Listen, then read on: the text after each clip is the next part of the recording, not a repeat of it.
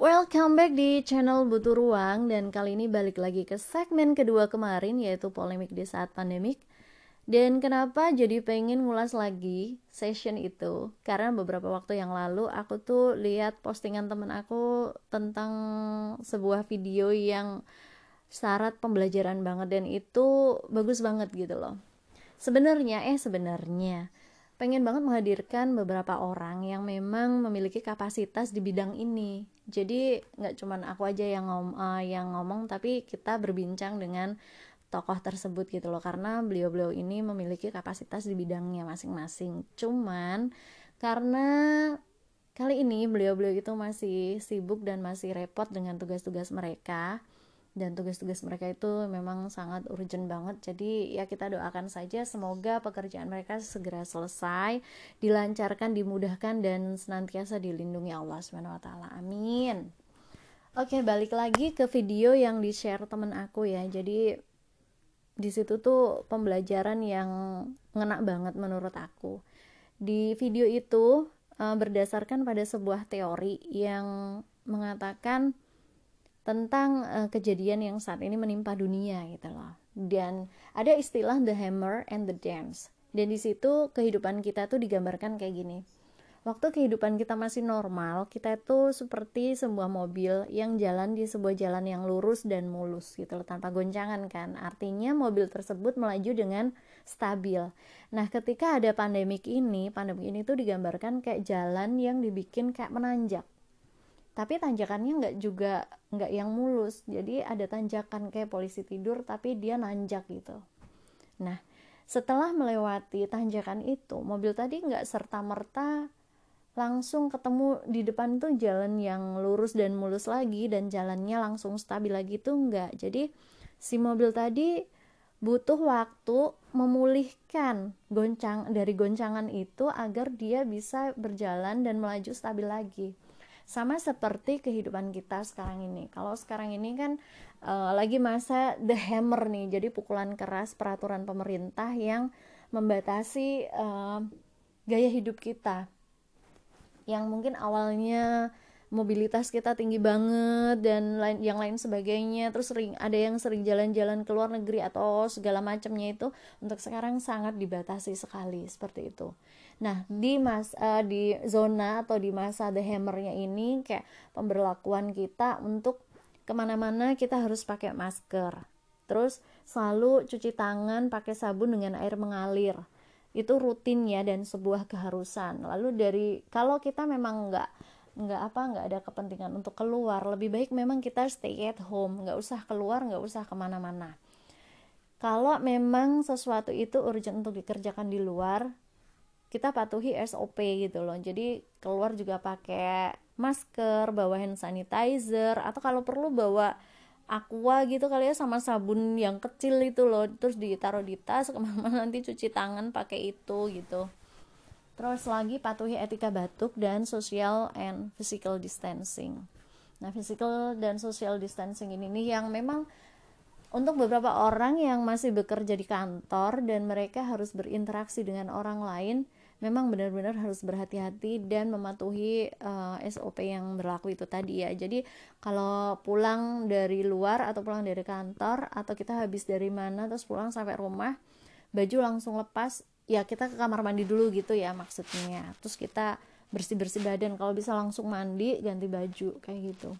Pokoknya dibersihin lah asal gimana sih yang bersih itu?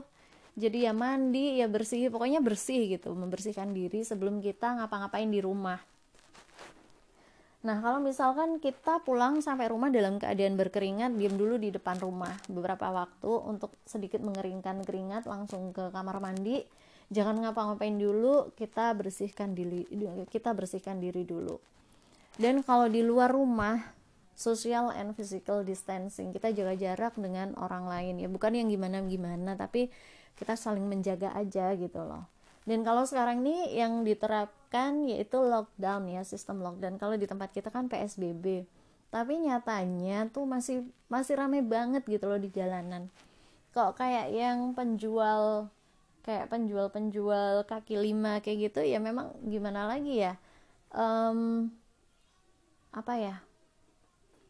Memang mereka harus keluar dulu harus kerja dulu cari duit dulu baru bisa makan gitu. Karena nggak semua nggak semua yang terdampak dari pandemi COVID-19 ini bisa tercover dengan bantuan pemerintah. Padahal pemerintah itu ngasih bantuan atau bantuan dari pemerintah itu nggak nggak cuman di satu pintu, banyak banget pintunya. Cuman kuotanya ini loh dengan jumlah yang terdampak ini tuh nggak seimbang gitu. Jadi mau nggak mau ya memang untuk beberapa orang seperti yang kayak memang penjual keliling kayak gitu mereka memang dapat duit dengan berjualan keliling baru mereka bisa makan ya gimana lagi gitu kan.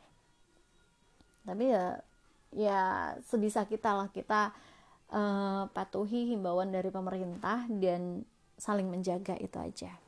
Nah akan tiba masanya nanti lockdown itu atau PSBB itu berakhir dan dibuka. Akan tetapi virus C19 itu dan orang yang positif itu mungkin masih akan ada gitu loh karena nggak akan langsung clear semuanya. Kita akan hidup berdampingan tapi kita juga harus tetap waspada dan saling menjaga. Yang di mana kita harus memang masih tetap me melaksanakan SOP kemarin ya eh, kok kemarin sih SOP yang uh, apa namanya untuk SOP yang untuk kita patuhi itu. Jadi kayak pakai masker ke mana-mana itu pasti nanti masih akan seperti itu. Rutin-rutin cuci tangan pakai sabun dan air mengalir patuhi etika batuk dan lain sebagainya. Karena memang sekarang ini yang yang susah itu kalau yang di fase the dance-nya itu adalah penerapan sosial and physical distancing-nya itu. Itu yang susah kita belum bisa desak-desakan di lift, di pasar, atau di mall, atau di kerumunan seperti dulu sebelum ada si 19 ini gitu. Kita masih harus tetap waspada, masih harus tetap saling menjaga. Ya, itu demi kita semua juga gitu. Jadi hidup nggak akan serta merta kembali sama seperti dulu, tapi tapi dengan bersama-sama kita pasti bisa melewatinya. Nah um, semoga apa pun itu ya kita tetap berdoa semoga pandemi ini segera berlalu oh, segera berlalu dan apa ya? Ya pokoknya doa terbaik buat kita semua. Dan kehidupan akan kembali normal, benar-benar kembali normal seperti semula mungkin nanti setelah ditemukan vaksinnya dan semoga vaksinnya juga segera ditemukan dan kita saling pokoknya tetap saling menjaga, saling mendoakan. Kalau untuk sekarang ini memang yang dekat ya, yaitu masa mudik. Kalau bisa tunda mudik ditunda dulu